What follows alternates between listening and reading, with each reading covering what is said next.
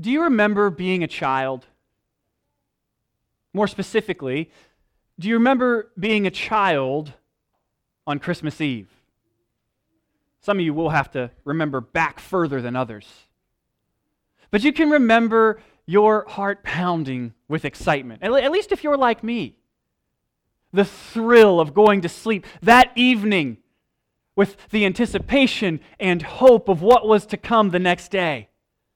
The promise of wonderful food, fellowship together with family members, and of course, presents was soon to be fulfilled. Eventually, all of us counted enough sheep to fall asleep. And then subsequently wake up at like 4 a.m. was a great day. The waiting of the year was finally over. And then, more quickly than you might have hoped, it was Christmas night. You were going to sleep again, hopefully satisfied with all that the day brought. And yet, disappointed that the day was over so fast. And if you were like me, you woke up the very next day and began waiting again. Just 364 more days until Christmas. As a child, I lived life kind of between Christmases. Thankful for what I got from the last Christmas, those promises fulfilled, and yet longing for and looking forward to that which would come the next Christmas. As Christians, we celebrate Advent seasonally to kind of reenact and remember what it was like for the people of Israel to await the coming of the Messiah. And on Christmas Day, we celebrate his arrival. Yet when our Advent celebrations are over, we don't stop waiting. We continue waiting for that second and final coming of the Lord Jesus Christ to redeem the world, to end death, and to usher in the happily ever after of eternity. We live not between Christmases, but between appearings of Jesus. And so, on this first Lord's Day after Christmas, I want to remind you all that we are both a satisfied people, satisfied in Christ, satisfied in the promises of God which have been fulfilled. And yet, we are also a waiting people, those who are longing for the fulfillment of God's promise to return and make all things new. And so we turn this morning to Luke chapter 2, verses 21 through 40, wherein we will see Jesus' faithful parents and two of God's faithful servants enjoying the fulfillment of a promise long awaited. And I think that we will learn from them to believe God's promises obey God's word and to wait expectantly on God. I think the, the main idea of the text, what Luke really wants us to know or to see in this pericope, is that Jesus is God's salvation. Jesus is God's salvation. We'll work through the text by considering its characters in order. I will pray, and then we We'll get to it. Father, we thank you for this opportunity to gather together in the name of Jesus. We thank you for your Holy Spirit who binds us all together in Him. We pray that you would give to us your Spirit this morning so that we might hear you, so we might know you more deeply. Fill us with yourself as we sing to your glory, as we study the scriptures, as we submit ourselves to that which you have to teach us, as we pray and give. Lord, bless this gathering. Let it be evident to all who are here that you are here. Make us more like Christ this morning. We ask this in Jesus' name. Amen. Luke chapter 2, starting with verse 1. Not verse 1, that's a mistake. Verse 21. When the eight days were completed for Jesus' circumcision, he was named Jesus, the name given by the angel before he was conceived. And when the days of their purification according to the law of Moses were finished, they brought him up to Jerusalem to present him to the Lord, just as it is written in the law of the Lord. Every firstborn male will be dedicated to the Lord, and to offer a sacrifice according to what is stated in the law of the Lord a pair of turtle doves or two young pigeons. Joseph and Mary are crossing the necessary T's and dotting the requisite I's of the law. They are showing their obedience to God's commands by keeping the law. And we, we know a little bit about what this law says. After all, we studied Exodus and Leviticus. And so we know that the firstborn is to be symbolically offered to God, dedicated to the Lord, and then bought back as a way of showing that God owns everything that the people have. That indeed, God is worthy of the first and best of his people. It's to remind his people that he has redeemed them out of Egypt and out of slavery. It is by his mighty arm that they are a free people and that he is worthy of their worship. Because we studied Leviticus, we remember from that wonderfully colorful sermon on childbirth and discharge from Leviticus chapter 12 and, and chapter 15 that, childbirth is one of these things that renders a person unclean. This, of course, is related to the ceremonial system within Israel. And ritual purity was aimed at teaching about God's holiness the people's sinfulness and the need for God's people to be holy. It's an, it's an important distinction that you could be ritually unclean, but not in sin. Some sins would make you ritually unclean, but not all ritual uncleanliness was in and of itself sin. A good example of this is childbirth. God commands his people to fill the earth with children, with image bearers. And so it was no sin to give birth, but it would render one unclean. Indeed, blood in the right place in Leviticus can purchase the life of the worshiper back from the wrath of God. It can purify the person in sin. But blood in the wrong place, along with other discharges, rendered one unclean. And this was problematic because ritual purity determined which practices, which ritual practices you could perform, where you could go. It's a little bit like if you think about uh, in non COVID times, a hospital. A, a healthy person can go in and hold a newborn baby if they want to come and visit you. But somebody with the flu is not permitted to go into the hospital and hold that same unborn baby. Somebody who is healthy and is sterilized and qualified can go into the operating room, whereas a person who is simply healthy may not. See, just like our physical wellness can sometimes determine the places within a hospital complex that we may go or not go, likewise, the states of ritual purity within Israel determined where a person could go or not go. And so Mary is ritually impure.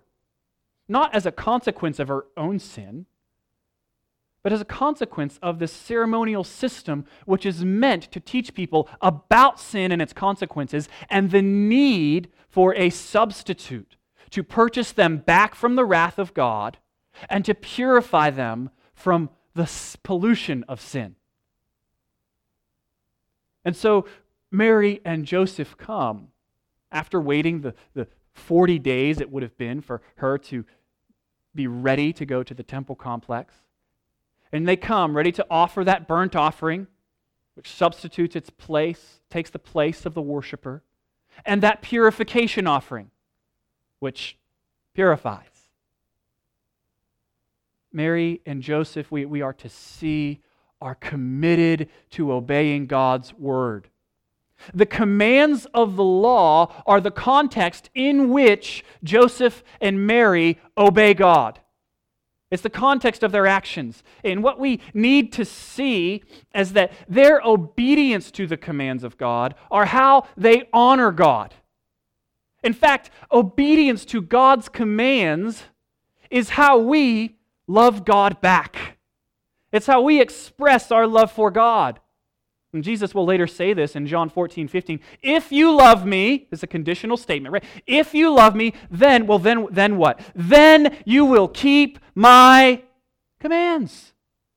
Likewise, here, if you love God, Joseph and Mary, before Christ, you're going to keep his commandments. So they, they are being presented to us as pious parents. They're committed to obeying God's word, both on the lips of an angel and that which is written down in Holy Scripture. They name the child Jesus, like Gabriel told them to, and they obey the prescriptions of the law, like Exodus and Leviticus tell them to. If we love God, well, then what? We will keep His commands. This is how we love God back. It's not some of us think of obedience as like this cold, like, oh, I guess I gotta, guess I gotta, you know, attend church. Guess I, I gotta, you know, give up swear words, and, and guess I gotta do all these these holy things. And God is such a downer. But brothers and sisters, God's commands are for our good, and we will find that our happiness increases with our level of holiness. God's way to live is the best way. He is after our ultimate satisfaction, not in His commands, not in ourself, not in our performance, but in Him. This isn't a burden, it is a birthright. 1 John 5 2. This is how we know that we love God's children when we love God and obey His commands. For this is what love for God is. What, what is it to love God? To keep His commands. And His commands are not a burden. Because everyone who has been born of God conquers the world. This is the victory that has conquered the world our faith. Faithfulness to God looks like obeying His word.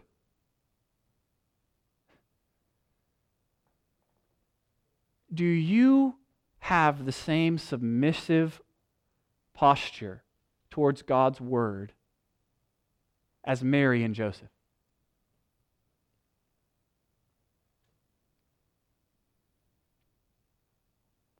Notice also this faithful couple comes and they don't offer what is typical in this particular circumstance.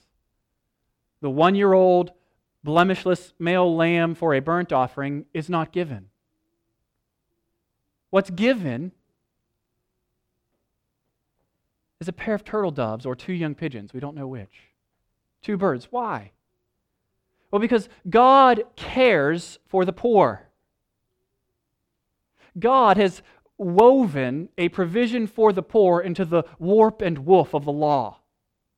God will not allow poverty to be an excuse for not worshiping Him.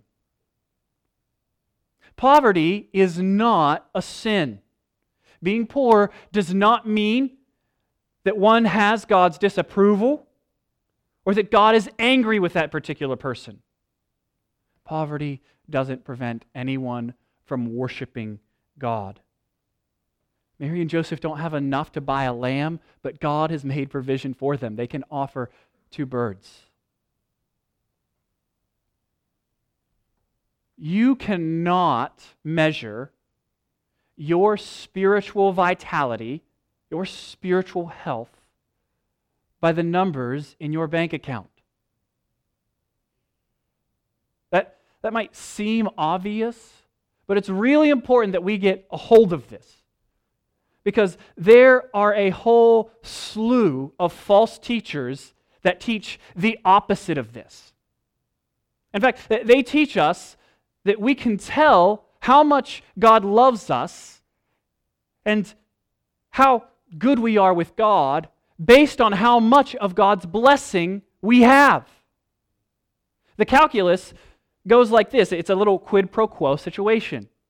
Well, if you have faith, then you won't get sick. And you'll have plenty of money because God wants to bless you. What God most wants for you is your health and your wealth. And so, the way that, that you can show God that you have faith, well, you sow a little faith seed. Just like you plant a seed in the ground and you know, a tree grows up. It's a little faith seed of some money, right? This is how, this is how these charlatans work. So if you have faith in God, they say, you will give to my ministry, even if you don't have enough money. And in fact, they're going to encourage you to give beyond your means in a way that is unwise. Give to, to this ministry, and guess what? God has told me, not in the Bible, but He's told me there's a tenfold blessing coming for you. So if you give $10, you're going to get $100 in return if you sow this faith seed, if you believe enough, if you conjure enough faith up within yourself and you make these particular false teachers very, very wealthy, well, then you'll have all of God's blessing. And the teaching that is implicit in this system of thought, this heresy, this damnable teaching, is that material poverty is the result of a lack of faith that material poverty is sin. What this system teaches is that if you are sick, it's because you don't have enough faith. That is from hell. We have to be wise to these things. Because typically, those who are peddling this false teaching, they write books and they have great smiles. I imagine some of you have some of their materials on your nightstand. Be weary of the likes of Joel Osteen and Creflo Dollar and Joyce Meyer and T.D. Jakes. Oh, they're, they're very serpent like, very crafty. They have great smiles and sharp teeth. That theology will devour you. And when suffering comes, and it will, it will crush you because you won't be able to understand why God wouldn't want to bless you. You'll find a deficiency in yourself. Oh, I must not be believing enough. God has left me because I don't believe enough. Friends, that is antithetical to the gospel. God saves through great faith and through little. Mustard seed sized faith. You Can't measure your spiritual health by your bank account. God, God loves you because He loves you. He loves you in Christ Jesus, who died for your sins and rose from the dead. And if your faith is in Jesus, well, then he, this is the staggering, staggering truth. Then God, the Father, loves you like he loves Jesus. I mean, think about that for a minute. Struggle with it. That means God doesn't get tired of you. He doesn't get tired of me. It means he delights in you. It's not like he goes, Well, you know, Brother David has really great faith. So I can tolerate him for a little while, and I like him a good bit. But Brother Justin, he has like teeny weeny faith, and five minutes, I'm done with that guy. No, God, the Father, loves those who are in Christ as he loves Christ fully. because it is not the amount of our faith that makes us right with God. It is the object of our faith. Our salvation isn't about how much we believe, but who we believe. For example, if I have 100% confidence and sincerely believe with all my heart that I can breathe underwater, and then I go swimming and go underwater, say, Watch this, going to breathe underwater,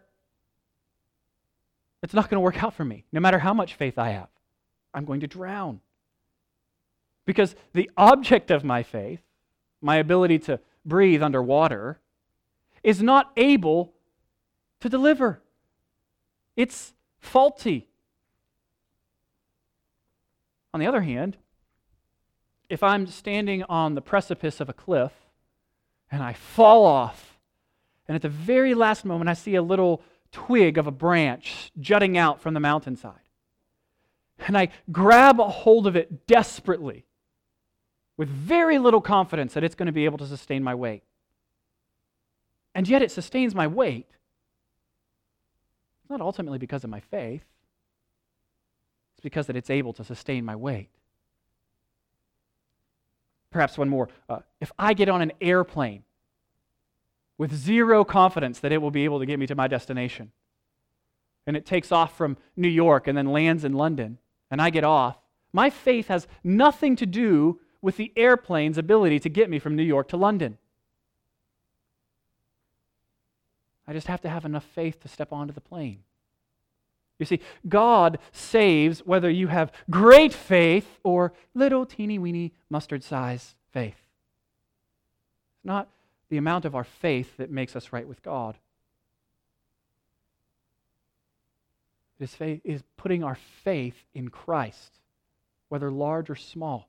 Christ is who makes us right with God, not our faith. The question is not how much faith you have, but who your faith is in. if our faith is in Christ, we get all of God.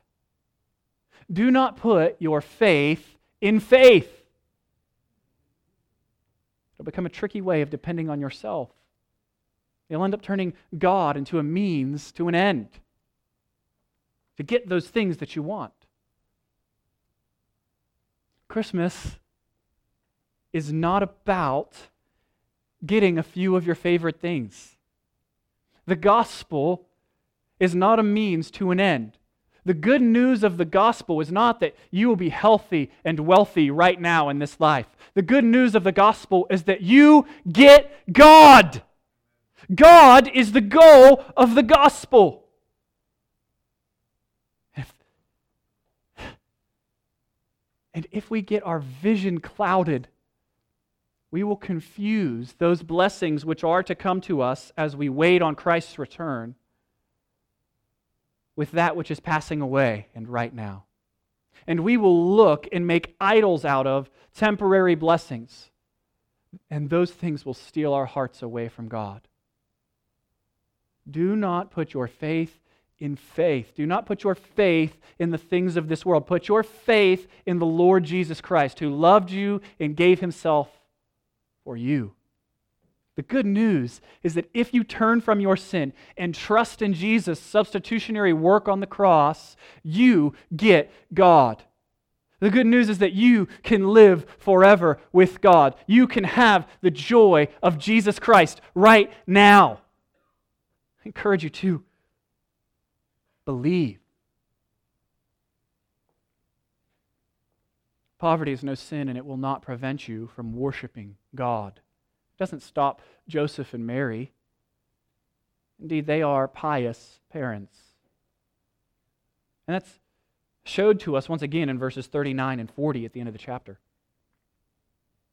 When they had completed everything according to the law of the Lord, they returned to Galilee, to their own town of Nazareth. The boy grew up, became strong filled with wisdom. And God's grace was upon him. We don't often think about this, but Joseph and Mary were models of discipleship. They were the parents of Jesus.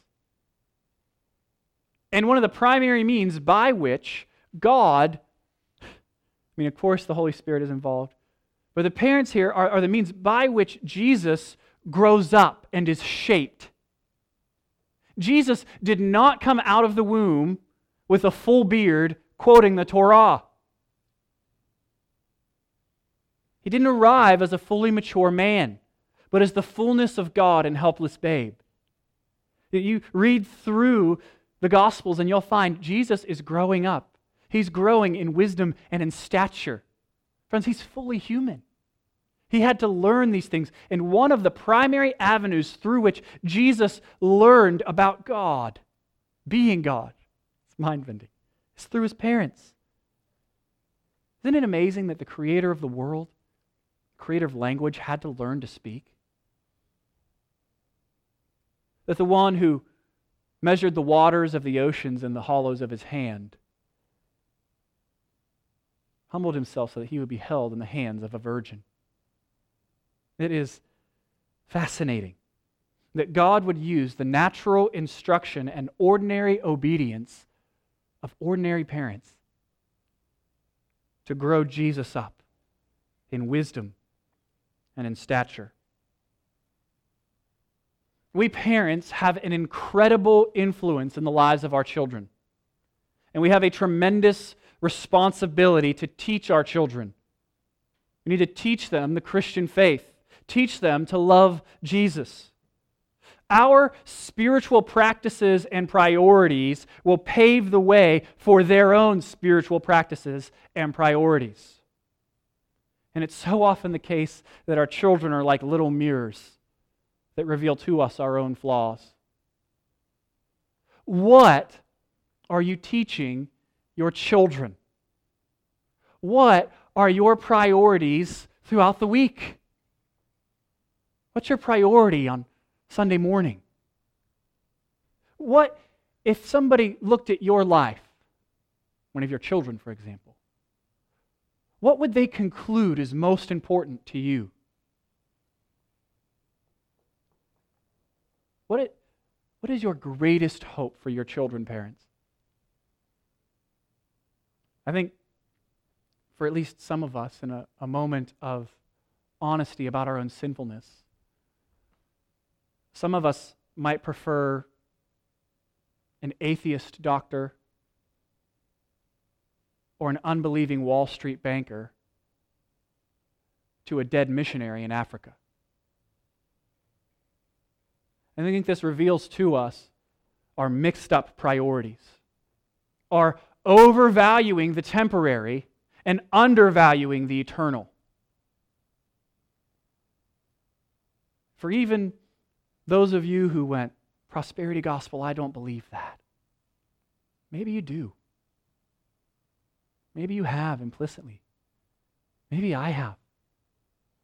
Are you putting your hopes for yourself, for your children in this life or in the next?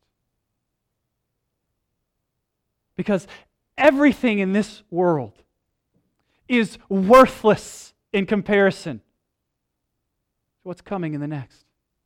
Everything in this world is passing away. Jesus Christ, however, is the same yesterday, today, and forever. We ought to set our minds on the things that are above, not on the things that are below, because we are those whose lives are hidden with Christ in God. We are making with our lives long term investments. And to the eyes of the world, it might look like madness. You're going you're going to go to Africa to a people that don't know the gospel to share with them the words of this ancient book? What are you doing? We're going to invite strangers into our homes.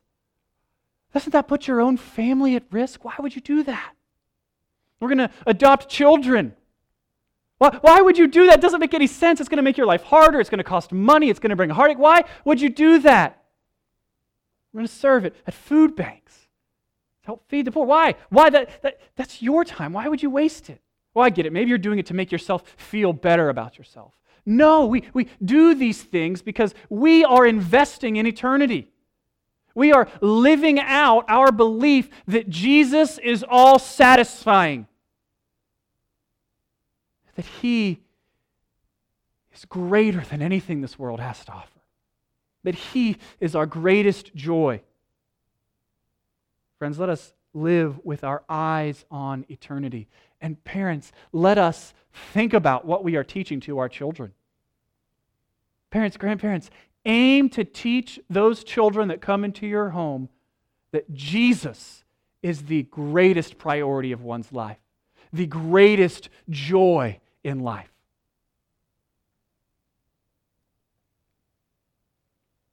Jesus grew up under the natural instruction and ordinary obedience of his parents, who indeed were faithful to obey all that God had commanded through the law and the prophets, and came to Jerusalem to offer sacrifices. And at some point during their journey, they came across a man named Simeon who was waiting to see the promise of God. Look with me at verse 25.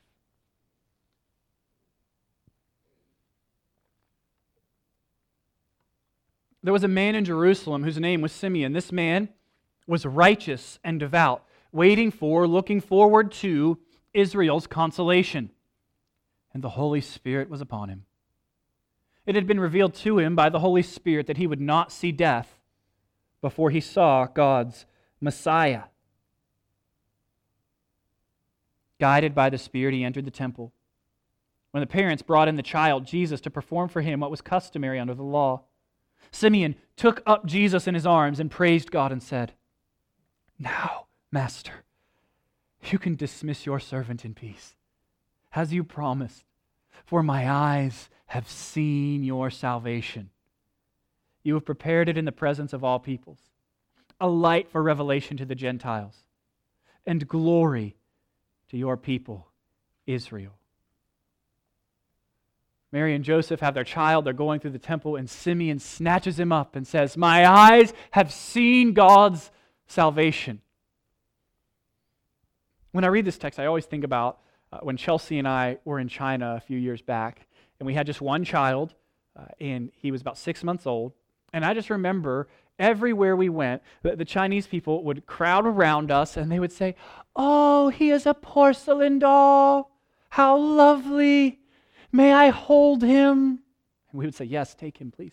And, and they, they would hold little baby Elliot and they would coo and caw and tell us how wonderful he was.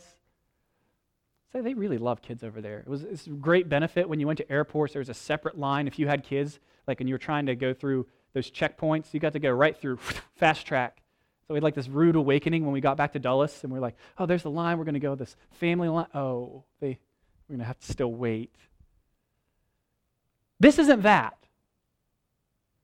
Right? This is not just a random stranger fawning over a newborn child. Simeon is worshiping Jesus. He is identifying Jesus as God's salvation. This is a significant proclamation. He is saying, I have been waiting for those words of Isaiah chapter 40 to come to fruition. Comfort, comfort my people. I have been waiting for the consolation of God, and He's here. I've seen God's salvation. I, I, can, I can die now, my Lord. He's not saying, like, kill me right now, right? He's saying, like, like you might after you know, a big Thanksgiving dinner, you're unbuttoning your pants, like, I could die now. He's satisfied in Christ. He's satisfied in what God has done. He's saying, I, I have seen your salvation, and man, I, this is good.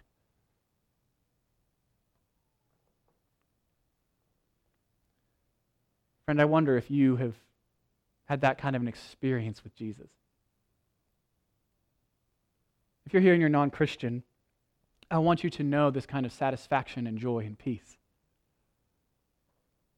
Christ offers to you peace with God. You must repent of your sin. and submit yourself to the lordship of Jesus. And you will see God's salvation. You will find satisfaction in the face of Christ.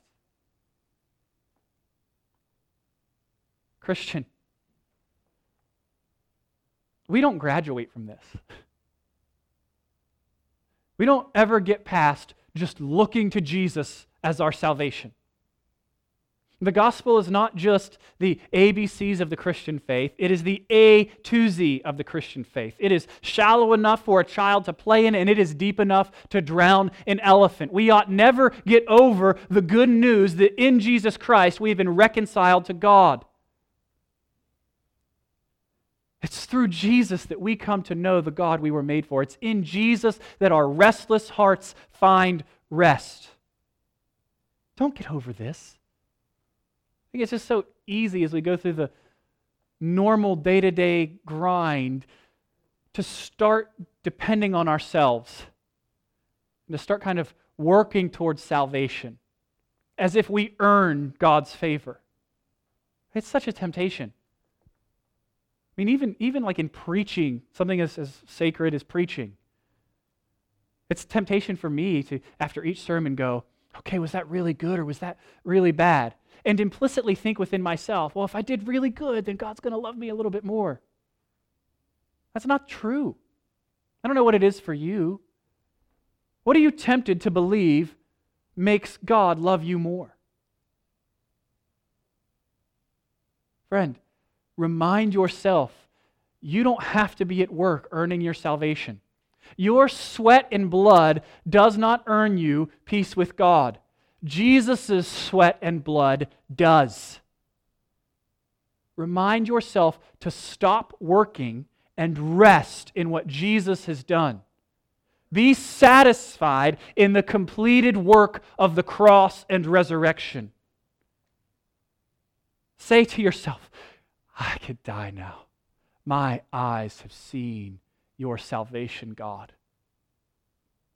This is an amazing proclamation from Simeon. And yet, it's also a troubling proclamation. Look with me at verse 33. His father and mother were amazed at what was being said about him.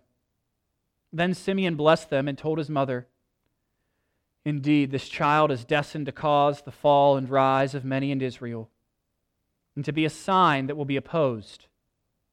And a sword will indeed pierce your own soul. He's a sign to be opposed so that the thoughts and hearts of many will be revealed. The arrival of God's Messiah, the arrival of God's Savior, is both amazing and it is troubling. Jesus is the Prince of Peace who will also bring division. He is a sign of God's promises kept, and yet he will be opposed. He will cause many to trip over him and to fall and to stumble. Indeed, Jesus' ministry will expose the hearts of men. Jesus shows where hearts really are before God. He exposes all of us. And how we respond to Jesus will reveal whether or not we are truly in God's favor. Jesus divides. A good example of this is, is Lazarus. If you remember the story, Lazarus is sick. They tell Jesus he's sick. Jesus stays where he's at so that Lazarus dies. He shows up four days later. Lazarus has been dead a while. He says, I am the resurrection and the life, and then he makes good on those words by raising Lazarus from the dead. And what happens? Do you remember? Everyone believe? No. Many believe, but many others go and tell the religious authorities on Jesus as if he'd done something wrong. He's raised this guy Lazarus from the dead. And those same religious authorities turn around and resolve to kill not only Jesus, but also Lazarus, whom he had raised from the dead. Friends, Jesus divides. When we are confronted with Christ, we will either submit to him as Lord or we will despise him as a rival to our own kingship of our lives. And apart from grace, apart from the miracle of regeneration, we all hate Jesus and love our sins. This is what John tells us in John 3:16. For God so loved the world that he gave his only son that whoever believes in him should not perish but have eternal life. For God did not send his son into the world to condemn the world, but in order that the world might be saved through him. Whoever believes in him is not condemned, but whoever does not believe is condemned already, because he has not believed in the name of the only Son of God. And this is the judgment. The light has come into the world, and people loved darkness rather than the light because their works were evil. For everyone who does wicked things hates the light and does not come to the light, lest his works should be exposed. Apart from God's saving grace, when the light of Jesus shows up, we all scurry across the floor and look for refuge in the dark as if we were a bunch of cockroaches. We hate the light. We don't want to be exposed by Jesus. We see the holiness of God, it reveals us for what we are, and we hate it. We, we hate it, but we, we need something outside of ourselves cause us to believe in this great God and King who is so holy and beautiful. We, we need eyes to see that Jesus is God's salvation. We need hearts to believe that Jesus is God's salvation. We need grace. But what we need is a Savior. And that's what Christmas is all about. God has sent to us a Savior. Indeed, God gives new hearts, God gives eyes to see God gives the gift of faith. Friends, I encourage you this morning to lay down your arms of rebellion against God and to put your faith in Christ. Come out of the darkness and into the light.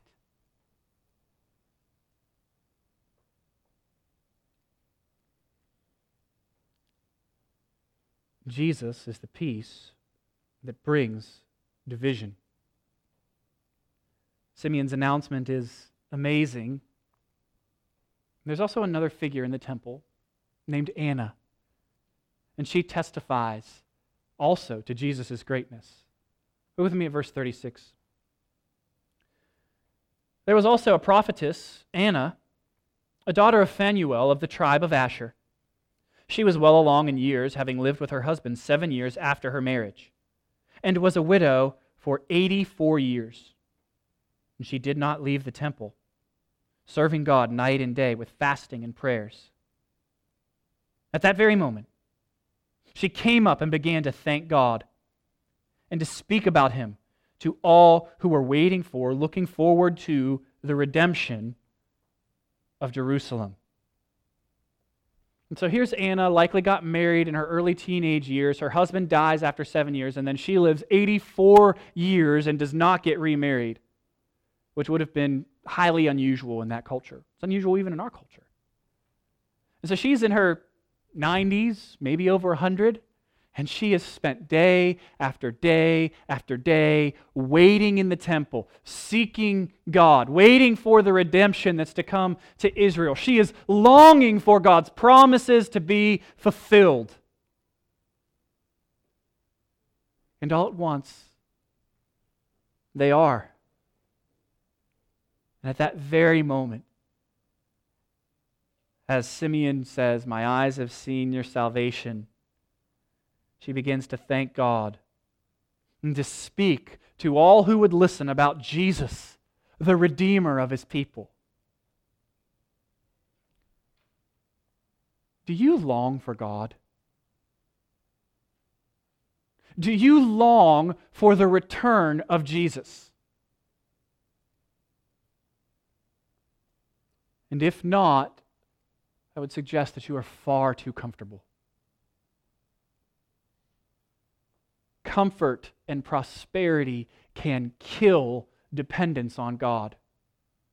It's one of those warnings in Deuteronomy God says to Israel Be careful when things are good because you're going to get fat and you're going to forget about me. Friends, we ought to long for the return of Christ. It's better than whatever you have right now. Those of you who are suffering don't need to be reminded of this. Long for the time when Christ would return and raise the dead, make all things new. Do, do you long for Jesus? Luke here in chapter 2 is lining up witnesses to the reality that Jesus is God's salvation. Early on in chapter 1, the angel Gabriel testifies about Jesus, saying to Mary, You will conceive and give birth to a son, and you will name him Jesus. He will be great and called the Son of the Most High, and the Lord God will give him the throne of his father David. He will reign over the house of Jacob forever, and his kingdom will have no end. Elizabeth testifies about Jesus. And why is this granted to me that the mother of my Lord, this, Jesus is in the womb and she's calling him my Lord, should come to me. Zechariah testifies about Jesus. Blessed be the Lord, the God of Israel, for he has visited and redeemed his people. And then speaking about John the Baptist, he says, And you, child, will be called the prophet of the Most High, for you will go before the Lord, before Jesus, to prepare his way to give knowledge of salvation to his people and the forgiveness of their sins, because of the tender mercy of our God, whereby the sunrise shall visit us from on high, to give light to those who sit in darkness and in the shadow of death, to guide our feet into the ways of peace. An unnamed angel testifies about Jesus to unnamed shepherds, for unto you is born this day in the city of David a Savior who is Christ the Lord. Simeon testifies about Jesus Lord, now you are letting your servant depart in peace according to your word, for my eyes have seen your salvation. And Anna testifies about Jesus coming at that very hour. She begins to give thanks to God and to speak about Jesus to all who are waiting for the redemption of Jerusalem. Over and over and over again, Luke wants us to see that Jesus is indeed God in the flesh, the one who created the universe, the one who put galaxies in order, has come as a baby so that he might grow up and live a perfect life in the place of his people, so that he might die a substitutionary death in the place of his people, so he might raise from the dead and rule and reign, and one day return and end evil without ending his people. Luke wants us to see that Jesus is God's salvation, and that if we are in darkness, if we are in despair, if we find ourselves unsatisfied, He wants us to know that God has sent a deliverer, that Jesus is God's salvation, that Jesus can satisfy those deepest longings we have that Jesus can save us from the darkness because he is the light of the world. Luke is lining up these witnesses to testify to some wonderful news. It's the good news of Christmas. good news of Christmas is that all other world religions and all worldly ways of thinking are wrong. We don't just do the best we can live really good lives, believe whatever we want, and then eventually arrive at the top of that metaphorical mountain where we come face to face with our Creator. Now, The good news of Christmas is that God recognizes we could never pay for our own sins.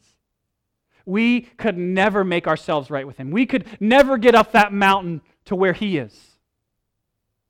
And what He's done is He's come down from that mountain to us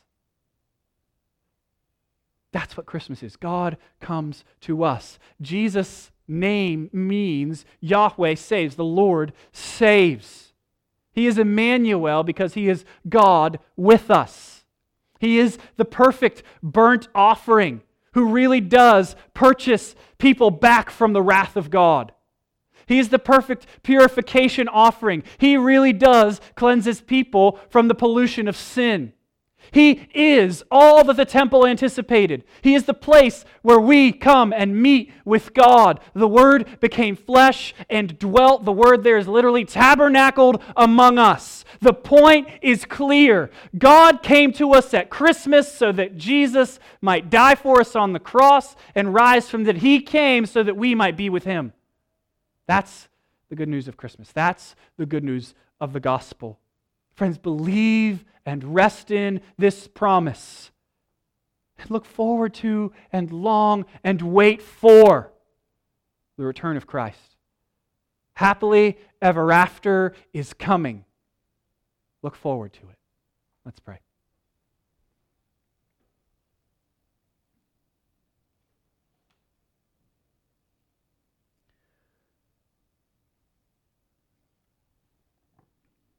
Father, we confess we are so prone to sin, so prone to be content with the mud pies of the world when you offer to us holidays at the sea in Christ. the problem, Lord, is that we look for these trivial joys rather than true deep and lasting joy that is in Christ. We ask that He would cause us to long for Jesus, to enjoy His presence with us, to enjoy the fellowship with all the saints.